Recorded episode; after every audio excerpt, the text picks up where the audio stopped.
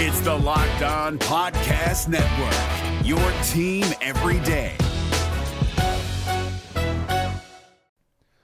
The Locked On NBA Fantasy Minute is presented by PrizePicks. PrizePicks is the most fun you can have playing daily fantasy basketball and winning up to 25 times your money. Go to prizepicks.com slash locked on NBA and use the code locked on NBA for a first deposit match up to $100.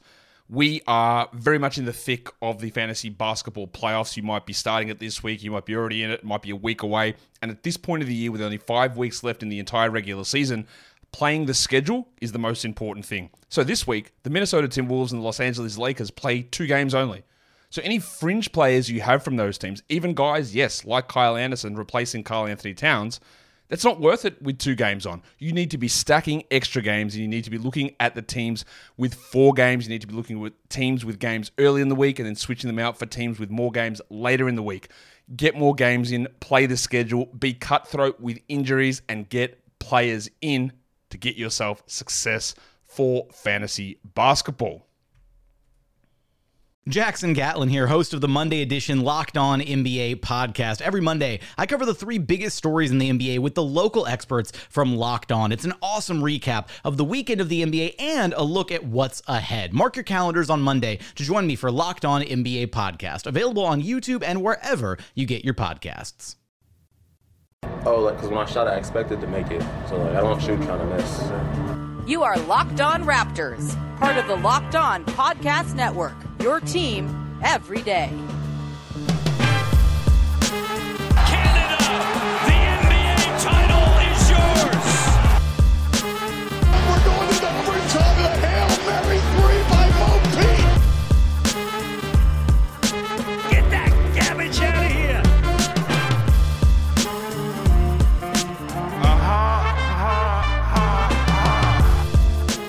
What's going on? And welcome to episode number 1000. Oh my God, a thousand episodes of the podcast. Holy crap. I don't know why they let me do it, but it's very, very cool.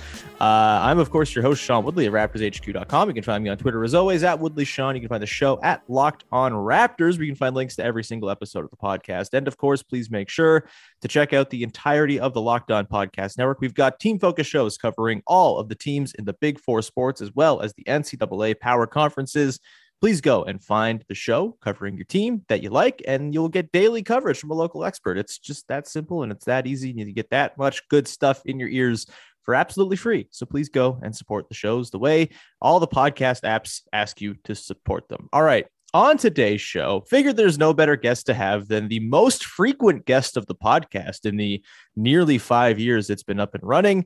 Uh, I don't know exactly the number. I probably should have done this research of how many episodes Vivek has been on over the course of the time, but it is Vivek Jacob. How's it going, man? It's going well. I mean, I feel like I'm still in a bit of recovery mode after 15 straight days of covering the Olympics and Mhm. catching up on sleep, but it was a lot of fun. Um, pretty surreal to cover it all and prep for the action and then watch the action and then react to the action and to cap it off, chatting with Christine Sinclair and Stephanie Labbe off their gold medal win was uh, pretty, pretty awesome. Uh, as a viewer, I found it to be pretty, pretty awesome. And you did a wonderful job with uh, the two absolute heroes, Stephanie Labbe and Christine Sinclair. You did a wonderful job through the whole Olympics, man. You were fantastic. And uh, with that interview of Christine Sinclair and Stephanie Labbe, I believe that you take over the title as Canada's interviewer, which we're going to use to our advantage here in the first segment. So, uh, just to tee up what's coming up on today's show, as promised, this is going to be Kyle Lowry week on the show. We didn't do a whole lot of eulogizing of his time in Toronto last week because it was just too busy and too many Goran Dragic deals were hanging over our heads and unsure what the, what was going to happen. And so we're taking this week where we're going to really reflect on Kyle Lowry's time with the Raptors in full, beginning back at the very beginning in 2012-13 when he was traded to the team for a first round pick and Gary Forbes. Uh, we'll dig into his first year with the team and then also get into 2013-14, the year where things turned around for your Toronto Raptors as we know them today. Uh, it'll be a fun time. To start off, though, we have a summer league game to talk about. We have a Scottie Barnes debut to talk about, and Vivek, because he was so tirelessly working the Olympics over the course of the last couple weeks, did not watch the summer league game in full, and that's probably a healthy thing to do. Not watching summer league games never killed any, never killed anybody, um, and so Vivek is going to grill me on the Raptors Summer League game. We're going to turn the interviewing keys over to him, and he's going to throw some my way about the Raptors' 89 79 win over the Knicks in their opener down in Vegas, uh, where Scottie Barnes had 18 points, 10 boards, five assists, had a few very, very fun plays. Uh, and then we'll get into the Lowry stuff in segments two and three. So, Vivek Jacob, Canada's interviewer, I turn it over to you. Grill me in a far less low or high stakes interview than your chat with the two gold medalist Canadian soccer champions. well, inspired by your interviewing style, the first question has to be Sean, what was your biggest takeaway? Oh, you're calling this this is my interviewing style. This is that, that, that's more just uh yeah a crutch i suppose but yeah uh my biggest takeaway from the game was that uh, scottie barnes is a freaking delight and is also so weird and i can't wait to watch him play a whole bunch of basketball um he I just, you know, he starts off, he takes the opening tip as like the nominal center and then mm-hmm. runs the first possession as the ball handler. And I'm just like, all right, strap in. This is going to be weird and fun. And then he just kind of pops up in various parts of the game doing very different things, but all pretty well. Like he threw a couple really nice passes in the half court. He threw an absolute highlight pass with his left hand about 70 feet down the floor to Delano Banton for a fast break dunk. Um, you know, he hit a three, he hit a weird little mid range jumper. He, he just kind of filled in all these little pockets of the game in really delightful ways. He, he just, I, I, I think he's the kind of player who he will try to pigeonhole forever, and he might just never be able to be pigeonholed because he just does a lot of stuff and he's just kind of a smart basketball player, like kind of advanced beyond what you should see with a 20 year old. And, and obviously, this is all the sort of couched with the it's summer league and it's the first summer league game and you can't draw anything from it but i think you can actually draw some things about like basketball iq and defensive acumen and things like that and i think it's pretty clear Scottie Barnes like knows what the hell he's doing. He knows how to communicate. He is pretty advanced when it comes to basketball IQ, and that kind of bled through the TV in a big way. Um, so he's the big takeaway. You know, he was absolutely a delight to watch. There's going to be a lot of work in progress on the offense. The shooting around the basket, like he doesn't really seem to have the angles down on just like basic layups in traffic, but there were a lot of other things in there mixed in that make you not so worried about the offensive shortcomings at the moment because there's a lot of stuff that's going to make him a valuable player like right away. Like there's going to be day one value with this guy because of the way he defends, the way he sees the floor. And I, that was for me the thing I was thinking about the entire time through, even though there were some other pretty nice performances. Yeah. Though I didn't watch the game, I did manage to catch highlights and the the pass that stood out to me was uh, the one you mentioned the left hand yeah. hit ahead to banton.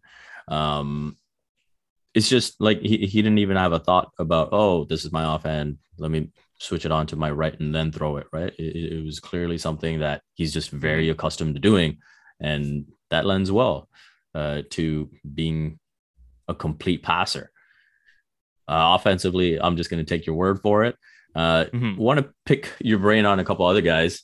Sure. So Malachi Flynn. Um, yeah. I saw a couple of crazy shots that he made, uh, including an N one early. Um, we kind of got used to seeing that, especially the second half of the season. What did you make of his performance?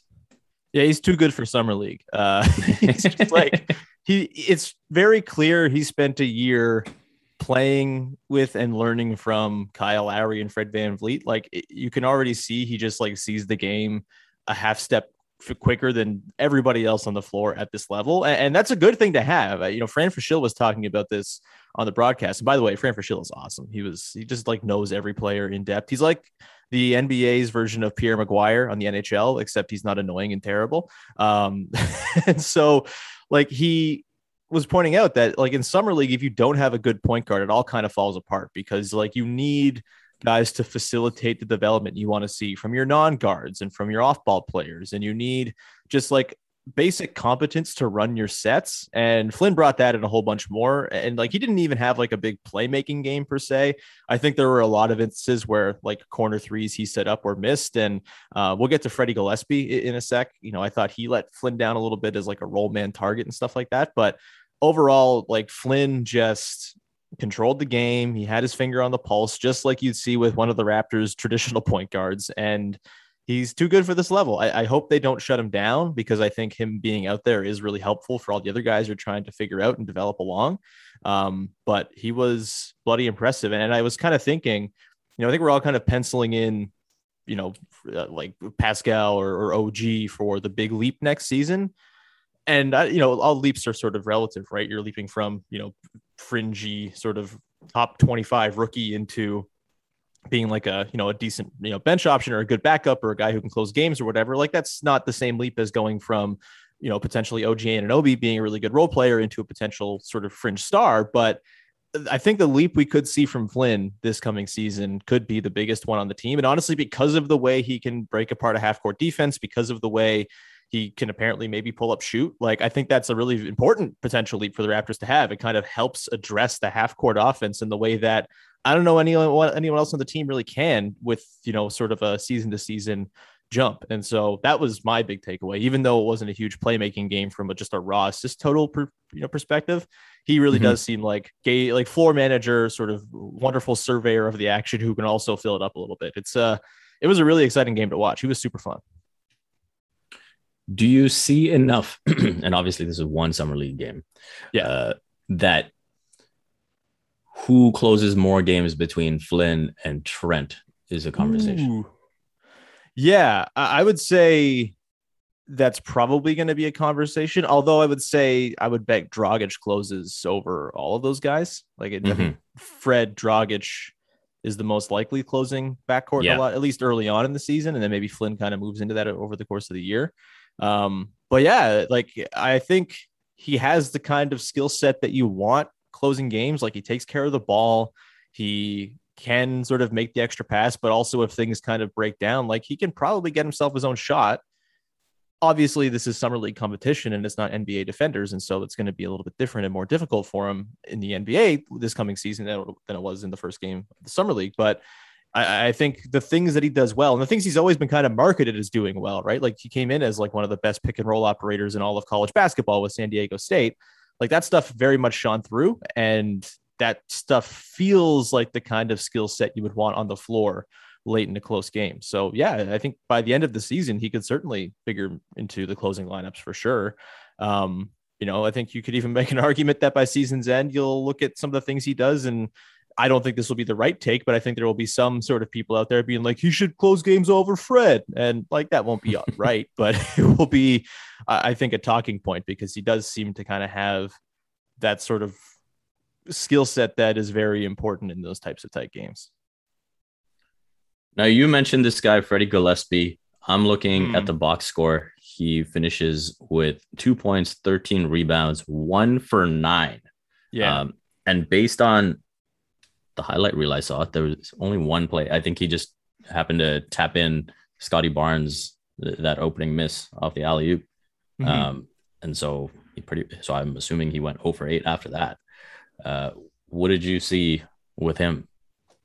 Yeah, he he was rough. Uh, the thing that really stands out to me is like he does clearly have like some verticality to his game. Like when he's going for putbacks and stuff, he can get up there and that makes it all the more confusing when he like sets a screen rolls kind of directly into traffic and doesn't really present himself at all as a target. Like it is super notable. And i don't know how you like fix that or teach that but mm-hmm. if you're a big who doesn't shoot doesn't really have a post game the only way you're actually getting buckets outside of cleaning up the garbage on the offensive glass is to be a roll man. And he just doesn't seem to have that down at all. And, you know, in fairness, Flynn needs to refine his pick and roll passing a little bit. I, I, saw a few people kind of note yesterday on Twitter that, you know, his pocket passing could be better. But also, I think Gillespie has to help him out with that by just being a good target. And, you know, it, it is kind of something you don't realize. And the Raptors haven't really had a good rolling big man for a while, right? Like they had Gasol and Serge, who are far more happy to pop. It, it was kind of back to Jonas where they had one. And so we haven't really seen any of the Raptors guards work with a rolling big man of that type and like a vertical threat. And, and I just, I don't really think Gillespie's got it in him to be that. And if he's not that, then he's just like a very clear energy third big type guy who might, might, might play garbage time and play in games that aren't really close. You know, if there's someone on the team who I think should be kind of worried about losing his spot in summer league, which I don't know if you can actually do that, but you know that this matters. We've only seen so many games of Gillespie. We're about to see like a pretty decent fraction of that number in summer league here. Like I think he could be a risk if he keeps playing like this of just not really carving himself out a spot on the team, and then they'll just give it to some other six foot nine guy uh, because that's what they love. And Gillespie, yeah, the, just the roll gravity is not there at all, and if it's not there, it's just kind of clunky and clogging things up. And yes, it's nice to have offensive rebounding, but are you going to put a guy out there who's an absolute zero offensively just to grab you some offensive boards? That kind of feels a little bit silly. Like the rebounding is his very clear NBA skill. After that, I don't really know where there is one. He even fouled like in the very first minute of the game. He picked up a flagrant foul, fouling a three point shooter, uh, like landed on his foot very clunkily and awkwardly. Mm. I, I, just, I don't know, man. It, it, was pretty rough. And it's just one game, obviously. And he did show some nice flashes down the, the stretch of the season, but I am a little bit concerned about the overall sort of like what is this guy actually in the NBA of Freddie Gillespie because there's just not a whole lot of bankable skills outside of the rebounding. No, that's fair enough. I guess last uh, thing to touch upon would be the two other rookies. Yeah. And what you saw out of David Johnson and Delano Banton. Yeah, like Johnson was pretty quiet. Um, I know he signed his two-way deal, so he didn't like hurt himself or anything like that. Good for him, and that brings the Raptors roster to I think like 16. Um, mm-hmm. and as our friend Daniel Hackett pointed out, the only like actual way they can build the roster now is to sign Banton to a minimum NBA deal and then sign one other minimum exception guy, and that's the only way to stay underneath the tax. Um, so we've kind of got some clarity on what the roster is going to look like, I guess. And Johnson's there. He was pretty unremarkable. And in the starting five, like it, it's kind of not his fault, but like I was very much transfixed on Malachi Flynn and Scottie Barnes whenever they were playing together. so right. I As just like maybe kind of forgot David Johnson. Um, and like he was playing up against Ishmael Wainwright as well. And I thought Wainwright was a little bit more noticeable too, even though he wasn't like amazing. He had 10 points, he hit a couple threes. Um, you know, he had a couple moments here and there. He was also a plus 22, so good for him there, I suppose. But um, Johnson was pretty quiet. And then Banton, you know, the offense, I think, and I, I could sort of, this is, was kind of my takeaway when you saw his sort of herky jerk, slow developing half court operation for Nebraska. You know, he doesn't look like he's going to have like much in the way of like bounce in the half court. He's like pretty plodding and slow. He's so big, right? And so mm-hmm. it might be something where he's got to be like a really good off ball player and learn how to shoot and stuff like that. Cause I don't know if he's like a ball handler at the next level, but he is a good defender very clearly. He had three blocks, two steals. Like he's kind of the fact that he's six foot nine just kind of gives him a lot of edge uh, uh, against a lot of the guys he's going to be matched up against. And, you know, I, think he could be like a pretty good little gap filling type player. Like, I don't know, this may be just like recency bias, but like the, the version of good DeAndre Bembry we saw this year, where he was just sort of at his best when he was the fifth guy in a lineup, kind of doing the little stuff. I could see that being something Banton gets into. I, am thinking for sure I want to see more of him and, and put him at the G League and see what he can do. But um, you know, I was I was reasonably impressed. Although the guy of all of the rookies from this past year's draft that I was most excited about was Justin Champagnie. He was pretty hmm. fun. Mm. Like he's huge. He his big knock was that he can't shoot and it's summer league, but he was two of four from three. And I don't think the shot looks like terrible or anything like that. And I could see why the Raptors would say we can teach this guy to shoot. And if they can, then they might have themselves a player because he's long and lanky. He's a good defender. It seems he had a really big block sort of uh, coming from behind on the baseline, if I recall. Um, you know, he was, uh, he was pretty intriguing and I'm kind of glad they've got him locked down to a two way so we can kind of see what they can do with him down in the G League as well. But, but that's the other takeaway. The other big takeaway is like the 905 this year is going to kick ass. It's going to be a super fun team. well, that is definitely exciting because um, I'll probably catch a few games this season um, mm-hmm. And write about some of these guys. Thank you for that recap, yeah. Sean. I feel fully caught up on yeah. everything that happened yesterday between the Raptors and Knicks. No sweat at all, man. Uh, very happy to provide the recap for you. Um, with that, we should pivot into some Kyle Lowry talk. We went a little bit long there, but that's okay.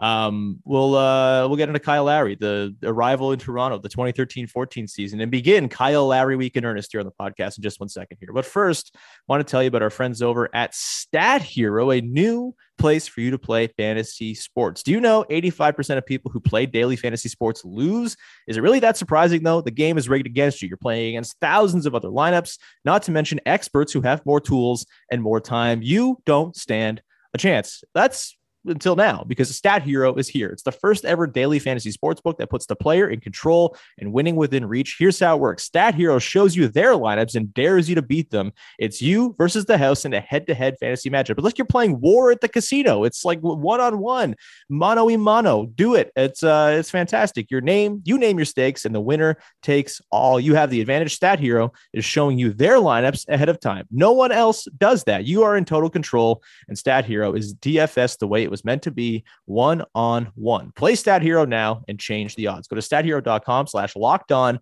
for free and sign up for free right now. And you can get three times back on your first play. They are giving you 300%, a 300% match. That's unheard of. Go to stathero.com slash locked on. That's stathero.com slash locked on.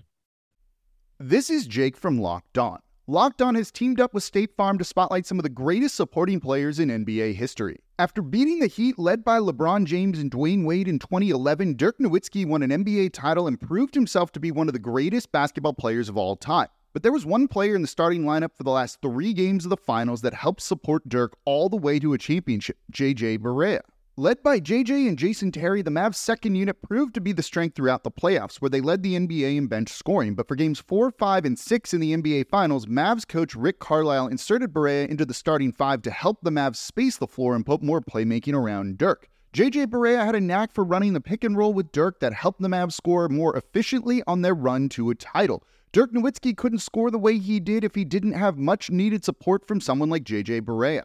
Sometimes you and I need that kind of support too. Think of State Farm like a pivotal team player. When you need help protecting the things that matter most, remember the jingle and just say, like a good neighbor, State Farm is there. All right, Vivek, let's talk about Kyle Lowry, shall we? Of course, the dearly departed best player in Toronto Raptors franchise history. Lots of talk about statues and jersey retirements and stuff over the weekend, the stuff you love to see.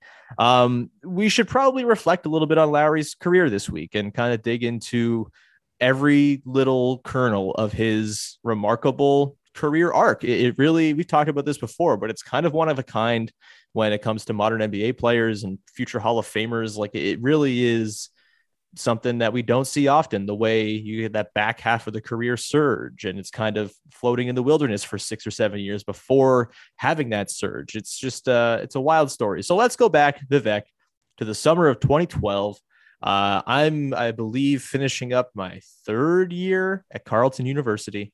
Uh, you know, doing the student work job in the summer thing or whatever. And uh, the trade comes down. The Raptors have acquired Kyle Lowry for the pick that will become Steven Adams and of course uh, the dude who's the dude? Uh, uh, uh, Gary Forbes. That's it. Gary Forbes the man who led the team in shots in the famous game that's Ben Uzoh triple double game. I believe Gary Forbes was 8 of 21 for like 20 points or something in that final game of the 2011-12 season what do you remember from the Lowry trade? Do you remember like being excited about it at all? Do you remember this being like, oh, here's another failed point guard that they bring in to lose to Jose Calderon and you know be shipped out in short order? Do you remember the day they the Raptors traded for Lowry? I don't, and that probably answers the question. Yeah. Um, yeah, I, I, I don't think I had high expectations. I was. It was kind of a, a phase for the organization as a whole, where everything was like, I don't know. I guess we'll see what happens here. You know? uh, and the Raptors are sort of creating these building blocks and trying to figure out where to go next and still sort of reeling from the Chris Bosh exit because it, it, was two straight seasons of winning 20 odd games. I know one was a lockout shortened season, but yeah, both those two seasons after Bosh's exit were in the 20s. And yeah, so it was kind of just wait and see. Um, you know, there's Dwane Casey pounding the rock and saying, you know, we've got to create that defensive identity after what was a very non-existent defense under Jay Triano. Um, so yeah, th- those are the things I remember. Um, and then it wasn't until you start to see Lowry in action that you're saying, "Oh, okay, this seems like a good addition."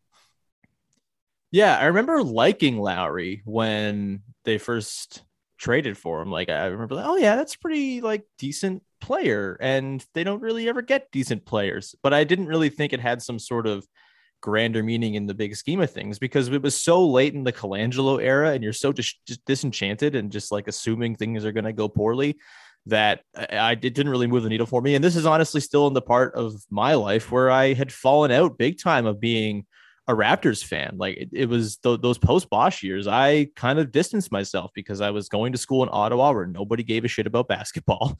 And it was pretty easy to just kind of unplug and say, you know what, I'll worry about it when they get respectable again. And little did I know that it was the Kyle Lowry move that kind of would inch them back towards respectability. Um, of course, Lowry sort of mostly starts in that first year. He actually does kind of take the, j- the job away from Jose Calderon. There's a stretch in there uh, in December, January, kind of two months where he comes off the bench for the most part. Um, but you know, he was a starter by and large, and I, I, guess this is kind of forgotten. But his first three games with the team, Vivek, really freaking good. Uh, the Raptors only won one of them. They started that season one and six. Which isn't great. And Lowry got hurt and missed a handful of games after the fourth game. But his first three games are 21 points, uh, seven boards, eight assists, five steals in his first one on six of 11 from the field. Second game, 28 points, eight boards, eight assists, three steals on nine of 19 shooting.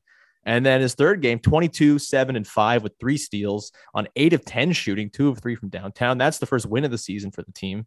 Like, that's like uh, as good at this point in Raptors history. I don't know if you can name that many three game point guard stretches better than that one for the Raptors. like, No. probably some TJ Ford games, but that's like the best point guard play you're seeing, you know, Calderon was always so steady. And yes, he had some nice games and, you know, some big totals and, and whatnot and set some team records for assists. But like getting scoring production from the backcourt, it was unheard of at the time. Yeah, no question. And I was just thinking in terms of like just filling up the stat sheet, probably, you know, there's maybe just some Alvin Williams games in there. Uh, Mhm. And that's about it. But uh, yeah, Kyle, I think, you know, very quickly again, after after watching him play, I'm like, okay, the Raptors have something here. And obviously at the time he's wearing number three. And you think about Philly, you think about Iverson. Uh, you're not thinking he's on that level, but uh, it's it's exciting. And Mm-hmm. his balls to the wall style like come came out right away. Uh, you could tell he was the type that was very demanding, and it was okay for him to do it because uh, he was very demanding of himself. And so I think those are the things that stood out to me early on a team that frankly needed that. And you know, you, you look at someone like uh, Andrea Bargnani being on the team, it, it was good to have that type of leadership. Because let's face it, DeMar DeRozan was still really young. Mm-hmm. Yeah, and then so that season he is coming off the bench for a small stretch again in December, January, and then gets his job back at the end of January, the final day of January, or final game of January, and then into February. And it, then it's just a couple weeks after that that Jose Calderon is traded away in the deal for um for Rudy Gay, and so that is uh sorry yeah this is sorry no he gets the job back the day the trade goes down. Sorry january 30th the trade happens. That's when lowry moves back in takes over the starting job. Um forever vanquishing jose calderon from the starting job uh, with the raptors a dramatic day in raptors history. Uh and he's the starter for the rest of the year. That year's kind of the the tension is kind of overtaken and sort of directed towards rudy gay and like the rudy gay demar combo. Like kyle kind of has a pretty unassuming finish to the year. Like the numbers aren't too crazy. Lots of single digit scoring games, as you might expect on a team where he's sharing the ball with Rudy Gay and DeMar DeRozan and Bargnani's still there kicking around too. So it, it's kind of a quiet finish after that really, really strong start. And then, you know, the battling for the starting job. And then it's just sort of unassuming from then on out. That year kind of ends. They obviously go into the following season and things get real rough off the top of the start of the season. Uh, The Rudy Gay stuff is still circulating the all the Rudy Gay rumors. rumors of, of course, the Raptors tearing down entirely, trading DeRozan, trading Lowry. Um, do you remember what your sort of mindset was going into that 2012 13 season? Because this was the year where I kind of got myself, sorry, that's the 13 14, that is. This was the year that I got myself back into the team. It was actually the first Rudy Gay trade that kind of brought me back in because I liked Rudy Gay. And I watched a big chunk of the back part of that season. And then going into the following year, you know, I think there was some hope that maybe they could figure out the Gay DeRozan thing. Lowry was still kind of just like a cog in all of it. And he was going into his free agency season, which of course was always going to be sort of fodder for trade speculation and things like that. Do you remember your mindset going into 13 14? Like, this is going to be another disaster season? Was there hope for you? Or was it just like a wait and see type of thing? Uh, I don't know if there was hope until after the Rudy Gay trade. Uh, right. And so going through those games, it was rough. And you're thinking, what is the direction of this franchise? Who are the core pieces that you can actually build with? And, you know, obviously JV is in that mix as well.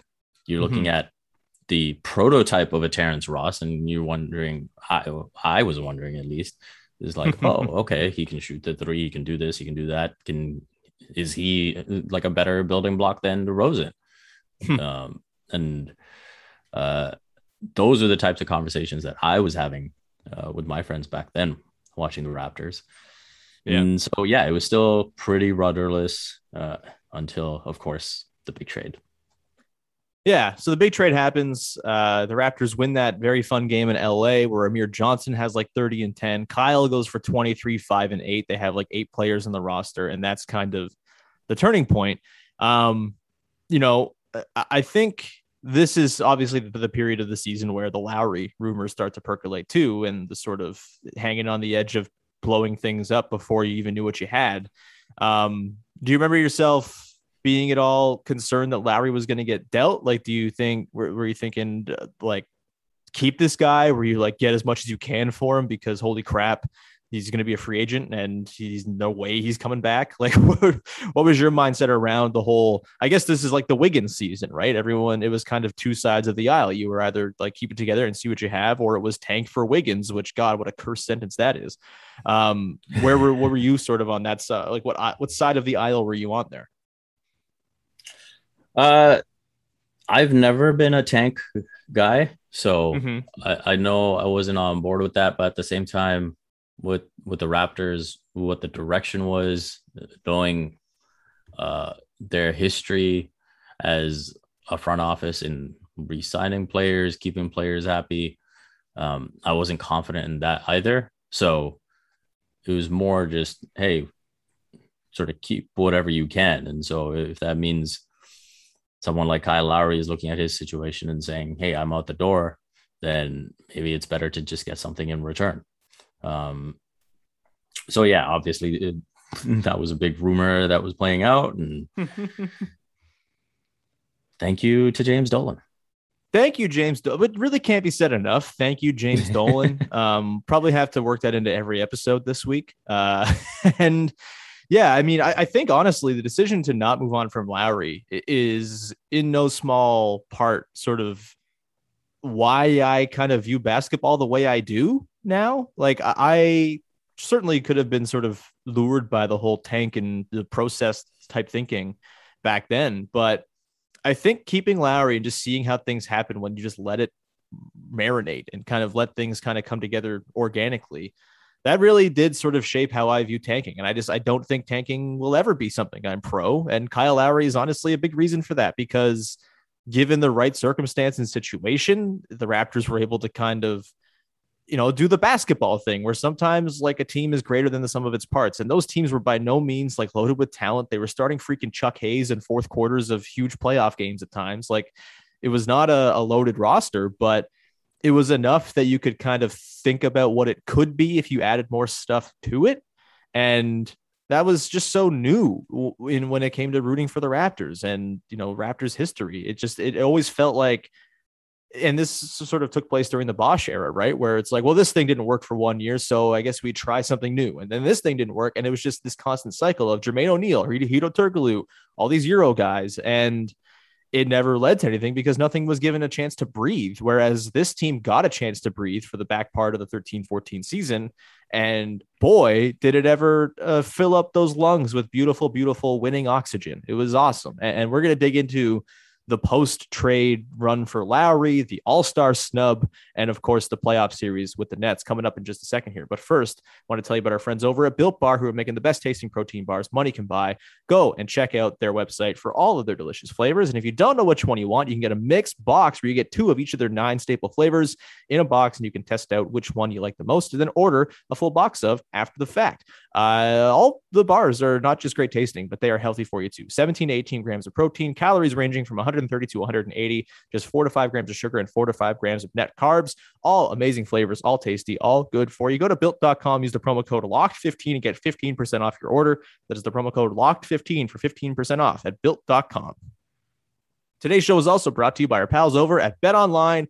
.ag. The baseball season is very much in full swing. Your Toronto Blue Jays are absolutely pasting teams, winning dramatically, making the Boston Red Sox pee themselves. I highly recommend you go put some money on the Jays to make some noise in the postseason. You can probably still get pretty good odds, and they look like they are going on some sort of team of destiny like run at the moment.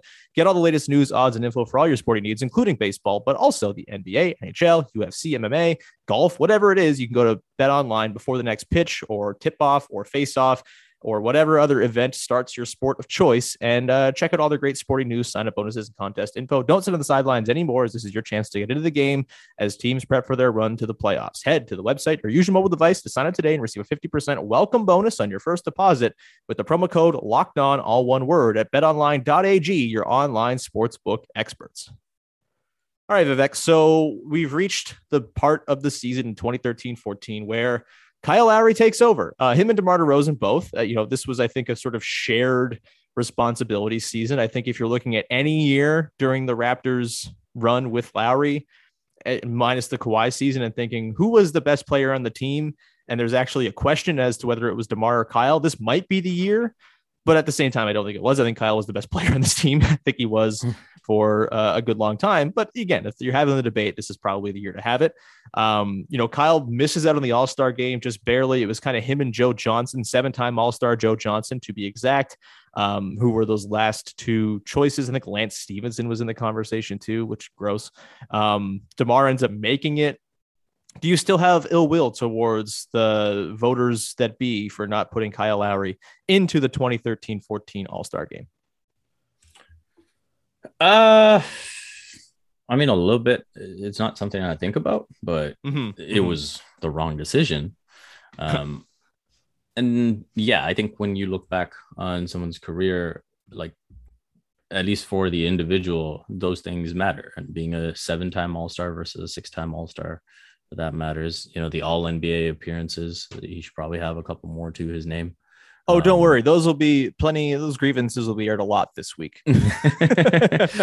so uh so yeah it, it, it's definitely disappointing that the accolades aren't reflective of the, the, the seasons that he's had Mhm. and some of that is obviously a byproduct of being the one uh team uh, that isn't in the states uh, isn't you Mhm. know one of those primary television markets for the states and uh it's unfortunate but you know thankfully Kyle Lowry doesn't care about any of that. And he's all about winning, and he did a whole lot of that. He sure did. Um, of course, that team, that sort of season is all about the climb up the standings. Uh, you know, Lowry. I'm trying to think of like signature games he had that year, and I. Do you have any off the top of your head? Like, oh yeah, that there's Kyle doing the doing the Kyle thing. I guess the one where I think it was Patrick Patterson won it on a buzzer beater, uh, in uh in Brooklyn where they were playing the Nets. The Raptors win 104, 103. Kyle is 31, 5 and 7 with five steals, 10 of 18. Four. It's like maybe the first like vintage Kyle Lowry game as we Right. know it. Like, do you do you recall that game? Is there another one that kind of stands out as a signature one that season? Um, no, I think I think that's a really really good pick. Um, if I remember correctly, there was also the game that he goes to San Antonio on the road Mm. and just completely, uh, you know, tears them apart. I, It might have been a different year because they lost both of their Spurs games this season.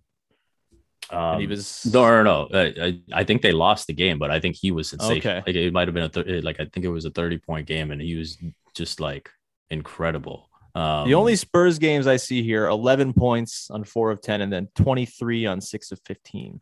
so I might be looking at uh, a different season then, or Yeah, yeah. a different season. Um, but yeah, I, I think you have the best one, and then you know I think because of the way that season ended, our biggest Mhm. memories are from those seven games against Brooklyn. yeah, I mean that series was like Lowry's coming out party in a lot of ways. There were a couple of rough games in there, I guess, like if you want to nitpick, but honestly, not. There was like Game Six is kind of the only one. He goes four of sixteen at, at Brooklyn to come to bring it back to Game Seven when the Raptors were up three two, had the chance to close out the series that night, and they just didn't, and that was kind of their first taste of, you know, playoff growing pains or whatever. Um, he over the course of this series uh 22 then 14 15 22 36 in game 5 that's his sort of crowning achievement that season where you know he has the 36 on 11 of 19 6 of 9 from 3 6 assists as well. He's a plus 15 in i think this was this is a home game. Why can't i remember like how this one finished? Like there's got to be some sort of dagger shot or something like that. But either way Lowry was incredible. Um puts them up 3-2 and like that's sort of the first Kyle Lowry FU game in the playoffs. But like if you kind of look at this series on the whole and some of the shooting lines weren't great but otherwise like he drove winning the way Kyle Lowry drives winning and all of that like this very much is a series that kind of dispels the notion that he's a bad playoff performer before it even begins you know? Like the Wizards series remains the only thing that stands out is like a real real blemish on his mark. And I guess like the shooting woes in the early part of the conference finals run where he's having the you know introspective midnight shooting thoughts where we're we're, we're going to talk about that later this week. But like this series like you can just go back to here and say no he's good in the playoffs. I don't know what you're talking about. Like did you what, what were some of your standout lowry moments from this series? There's a lot. Like he has that that game against brooklyn's huge. And i think i want to say game four in brooklyn as well. Yeah they win that one too when they're down to one and he has a huge game 22 um, with four boards and two assists and a plus 14 in game four as well. What are your sort of uh, Brooklyn series memories of Lowry before we get to obviously the big one at the end? Uh, you know, I think the one you mentioned, the game five with 36, that's that's probably the big one that stands out to me. Um, and then you could kind of see early on just like they were very much figuring out how to play playoff basketball. Yeah. And obviously we have memories of playoff JV and, and him going you know, doing his thing. But uh, yeah, I think with Kyle and DeMar, they were kind of figuring it out early, and then once they Mhm. came on, uh, it was really fun to watch. And Kyle, especially like once his confidence, uh, you know, sort of seemed to ramp up, and it was like, okay, I understand this style. I know how to play my ass off and just be as physical as possible. I think that's when you saw him play a better overall game. Um, probably didn't shoot as well as he'd want to outside of that game five, but Mhm. uh, I think you could see the elements of you know just being someone who made the team better when he was on the floor uh, and sort of dictated how his team went about their business. Yeah, like this is Kyle Lowry doing Kyle Lowry stuff before we even really knew what Kyle Lowry stuff was, which is like, yeah, sometimes the shooting lines can be off because he's six feet tall and it's going to be difficult, but that almost doesn't matter because he's going to find ways to impact the game basically everywhere else on the floor. Outside of game six in this series, he is just a, a driving force for the team when he's on the floor, plays a ton of minutes as well. Um, and then we get to game seven, which is a classic. And I think I'm it's it, maybe this is like a controversial take. I'm very glad things happened the way they did in that game seven in hindsight, with the benefit of the following eight years of Lowry with the team or seven years with of Lowry with the team. I'm very thankful that things played out the way they did because it kind of lent so much more juice to the whole narrative arc of Lowry. And it really was one of the first things I thought about and still is one of the first things I think about whenever I see the image of Kyle lifting up the trophy, get it like Serge ripping it from the old billionaire's hands and then handing it to Kyle and Kyle lifting it. The Paul Pierce block is one of the first things I think about. And I'm glad for that. As much as I don't like Paul Pierce to be in my head rent free, uh, like I am thankful things played out the way they did because I don't know if it feels quite as sweet and satisfying when it eventually kind of all gets released with the title. If that very clear like stumbling block is not fallen over. If that's just like a clear, oh yeah, they beat the Nets and then they go and get swept by the Heat in the second round, I don't think it kind of carries the same emotional heft as it does with the way it played out. Is that a crazy theory, or are you also kind of glad with the benefit of hindsight that things took place the way they did with that Paul Pierce block? Um, I would be pretty happy if he made the shot. Um, uh, yeah, you know, with those things, I always think about how much further you can accelerate the process, right? And mm-hmm. if if they're able to get through that first round, because watching that game, that was still when you think about the big picture, that was still very much feeling the skeletons in the closet, the ghosts of the past, and you you're not expecting good things to happen, right? And mm-hmm. the Raptors are trailing all game, and uh, it's like, okay, yeah, this is this is probably uh, you know something that we should have expected, and and then obviously they make that late push. Terrence Ross steals that ball, and it comes down to the final shot, but you're still so so nervous. You kind of saying, "Oh man, I, I don't want to go through that Vince moment again." Mm-hmm. And and then that's the way it ends up. And it's like, yep, it's the Raptors. This is the way it's supposed to go. Like that mm-hmm. was the mentality, that was the mindset back then, right? So sure. I would, I, yeah, I would, I would have loved to see Kyle be the one to flip it and take the Raptors into the next round, and who knows how things play out from there. But based on how things turned out, not complaining. Yeah, I, wonder, and I guess this wouldn't have been the case because Masai was pretty patient and plotting. I do wonder how the team building kind of changes if they win that game, right? Like, do they mm-hmm. view themselves as something more than what they were, or did that loss kind of, I think, you know, did that sort of impress in their minds, okay, this is by no means like a completed product, and we need to sort of continue to cycle dudes in and out until we find the right mix. Like, I know there wasn't a ton of turnover going into the next season, but like John Salmons is gone, and um, you bring in Lou Williams and whatnot. Like it, it was kind of, you know, they I don't think they got married to that team. And I wonder if maybe it's because they lost in the first round and again had to play Chuck Hayes critical minutes in some big fourth quarters. It's hard to say. Um, yeah. Yeah. Uh, just I, I'm, I, yeah, I think I'm right. I think it's a good thing that you had that depression uh, basketball and the, loss to the, to the, I, I, hate it. I, I but I, I just, I think it kind of applies with the Vince shot too, right? Like, obviously the Kawhi shot's its own thing and it's, it's, it's enormous thing. It would be amazing on its own, but I think it kind of carries even more punch just because the Raptors had missed a game seven buzzer beater in the past. And it was like the most famous shot in team history. And that's all wiped away. And I think, you know, that Kyle Lowry block is up there before they win the title as one of the most famous things in team history, but famous moments. And it's a moment of failure.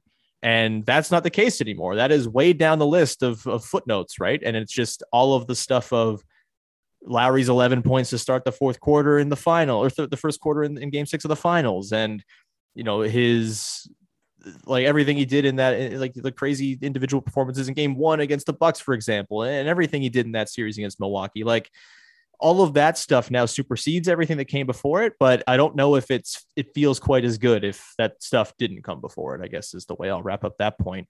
Um and then we could talk about his free agency i suppose going into that summer. What was your like confidence level he was going to be back? Like do you remember thinking uh-oh like here we go same old same old free agent's going to leave for greener pasture. I think miami was in the mix there at the time.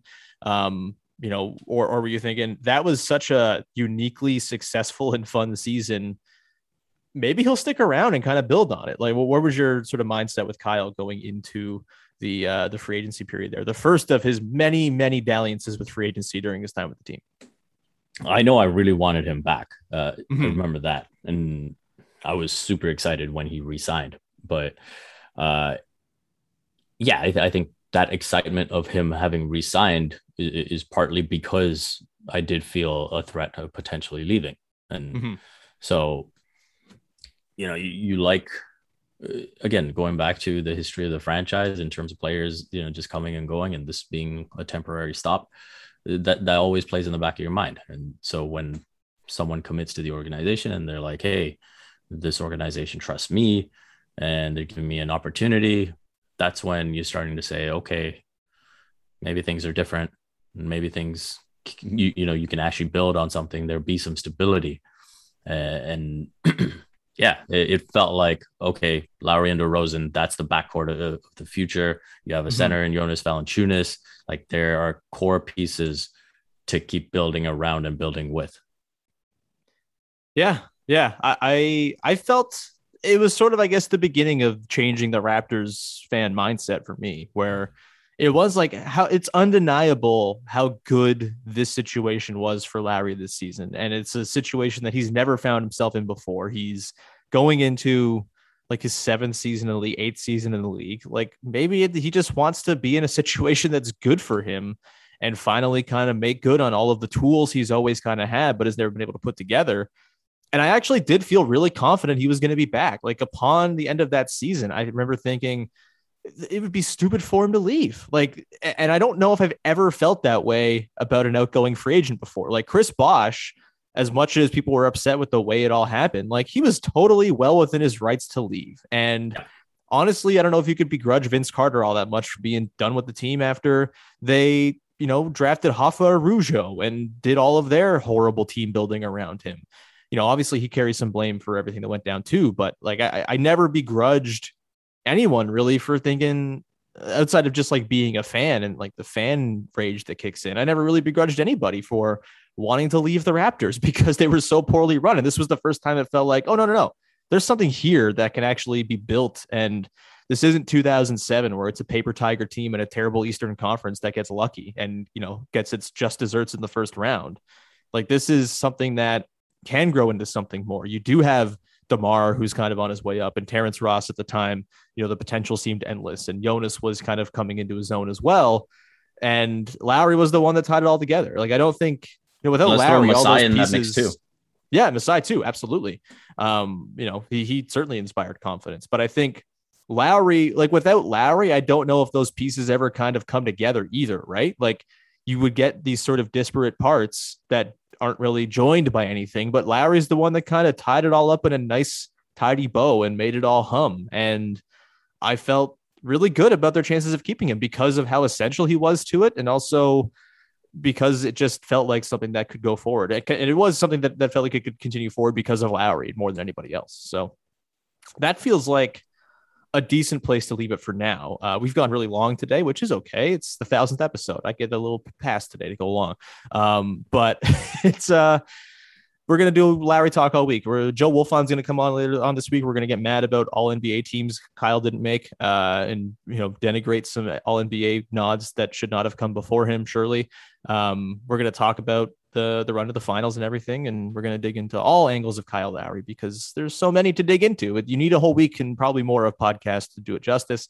Uh, but we're done here for today. Vivek, do you have anything you want to promote? Any last parting shots? What you got? Uh, no, I'll be doing my uh, work for Raptors.com this season, so you can check that out. Uh, I'll be Hell yeah, you will. some of the rookies uh, as we go ahead here with Summer League, so you can look out for that. Mhm. Um, I'll be continuing to write some features, I believe, for CBC Sports, so you can look out for that too. Uh, looking ahead to the Winter Olympics, and besides that, you can follow me on Twitter at Vivek M Jacob. Sean, I would just like to congratulate you on a thousand episodes. That is Thanks, an incredible accomplishment, and I'm glad I've been able to play a small part in your success. I mean, you're more than a spot. You like probably have been on like a fifth of the episodes at this point. So you know, it's a congrats to you too, man. Congrats on 200 exactly. I'm just assuming that's the case. Uh, I'm assuming my math is flawless. No, man, it's uh, it's appreciated. And our, our pal Jay Rosales had a nice little post a couple days ago as well. Um, it's it's very cool. I, it's the best thing I do, and I hope I get to do a thousand more because it's been an absolute blast and is the way I get to keep in touch with a lot of the people I like in a way I get to talk about the thing that I spend far too much of my brain bandwidth thinking about, which is the Raptors. So, um, yeah, it's not going anywhere. We don't get to, to get too sappy here, but a thousand episodes is very cool. And I'm very thankful to everyone who's listened to even one episode. You're all lovely. And to our friend Raps fan 1237, our pal Brandon, uh, who claims to have listened to every single episode of the podcast. Well, I, I hope you're okay. Uh, but that's uh, going to do it for today's show. Uh, thank you so much for tuning in just a heads up, and this is a couple weeks down the line, probably still, but uh, there is going to be a bit of a change to the podcast for the better. And the podcast itself is not going to change; it's just going to be available in more places. Uh, we're moving to YouTube very soon. We're going to be on video, doing uh, YouTube shows every single day. So uh, get look forward to that. Once this uh, the page is ready and made, I'll have people subscribe and all that stuff, and we'll have a good time with it. And you'll get to see my beautiful face and Vivek's far more beautiful face very regularly on the podcast, which will be a really good time. Uh, that's going to do it, though. We'll talk to you again on Tuesdays. We continue Kyle Lowry week here on the podcast. We'll probably have some more summer league notes to talk about, I'm sure, as well. Uh, and we'll talk to you then with another episode of Locked On Raptors. Bye bye.